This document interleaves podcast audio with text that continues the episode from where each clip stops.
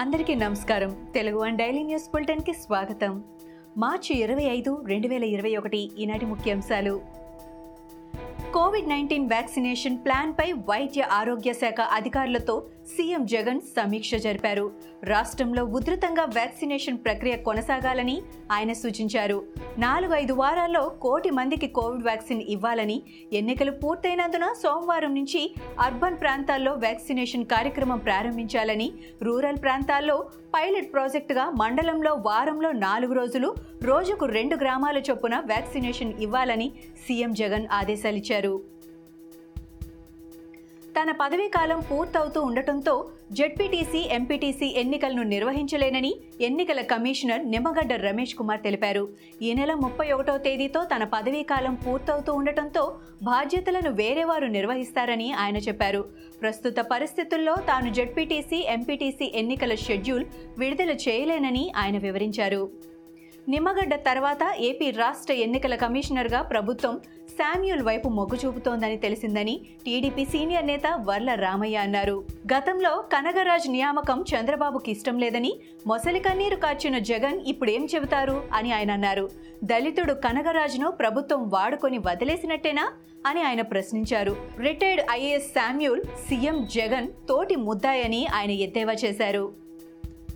AP మంత్రి Shankar నారాయణ్ను YCP కార్యకర్తలు నిలదీశారు అనంతపురం జిల్లా కదిరి లక్ష్మీ నరసింహస్వామి బ్రహ్మోత్సవాల్లో భాగంగా కళ్యాణోత్సవానికి పట్టు వస్త్రాలు సమర్పించే కార్యక్రమం జరిగింది కదిరి ప్రభుత్వ ఆసుపత్రికి భూమి పూజ కూడా నిర్వహించారు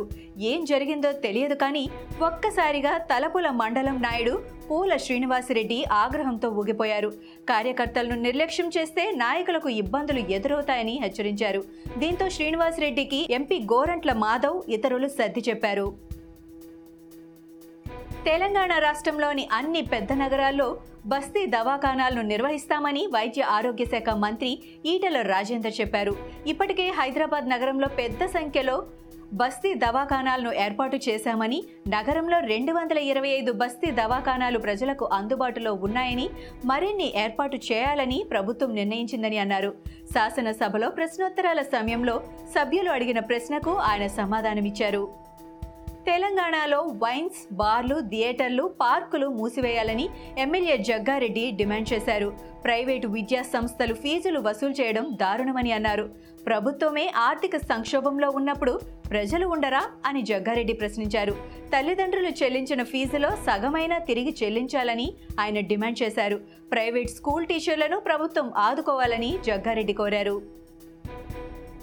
చౌటుప్పల్ పంతంగి టోల్ గేట్ దగ్గర పోలీసులు తనిఖీలు నిర్వహించారు తనిఖీల్లో భాగంగా భారీగా బంగారం పట్టుబడింది పన్నెండు కోట్ల రూపాయల విలువైన ఇరవై ఆరు కిలోల బంగారాన్ని డిఆర్ఐ అధికారులు స్వాధీనం చేసుకున్నారు కోల్కతా నుంచి చెన్నైకి తీసుకెళ్తున్న ముగ్గురు స్మగ్లర్లను పోలీసులు అరెస్ట్ చేశారు బంగారాన్ని చెన్నైలో డెలివరీ చేయాలంటూ మాఫియా ముఠాకు అప్పగించినట్లు పోలీసులు గుర్తించారు నిందితులను అదుపులోకి తీసుకున్న పోలీసులు కేసు నమోదు చేసుకుని విచారణ జరుపుతున్నారు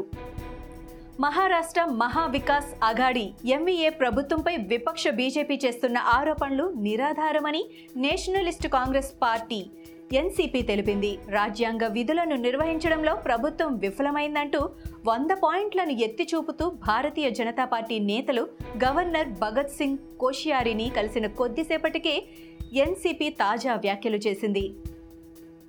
పాకిస్తాన్ నేషనల్ డే పురస్కరించుకొని ప్రధాని మోడీ పాక్ ప్రధానికి లేఖ రాయడాన్ని జమ్మూ కశ్మీర్ మాజీ ముఖ్యమంత్రి మెహబూబా ముఫ్తీ స్వాగతించారు ప్రధాని మోదీ సరైన నిర్ణయమే తీసుకున్నారని మెహబూబా ప్రశంసించారు లేఖ రాయడం ద్వారా ఇరు దేశాల మధ్య చర్చలకు అవకాశం ఉంటుందని అలాగే సయోధ్య ప్రక్రియకు కూడా దారులు పడే అవకాశాలున్నాయని ఆశాభావం వ్యక్తం చేస్తున్నా అని మెహబూబా ట్వీట్ చేశారు ఇవి ఈనాటి ముఖ్యాంశాలు మరికొన్ని ముఖ్యాంశాలతో మళ్ళీ రేపు కలుద్దాం ఈ షోని క్రమం తప్పకుండా వినాలనుకుంటే మీరు ఈ షో వింటున్న ప్లాట్ఫామ్లో కానీ లేదా Google podcast Apple podcast Gaana మరియు ఏ ఇతర పాడ్కాస్ట్ యాప్లోనైనా సెర్చ్ చేసి సబ్స్క్రైబ్ అవ్వండి కొత్త ఎపిసోడ్ వచ్చినప్పుడు మీకు అప్డేట్ వస్తుంది అంతవరకు సెలవు నమస్కారం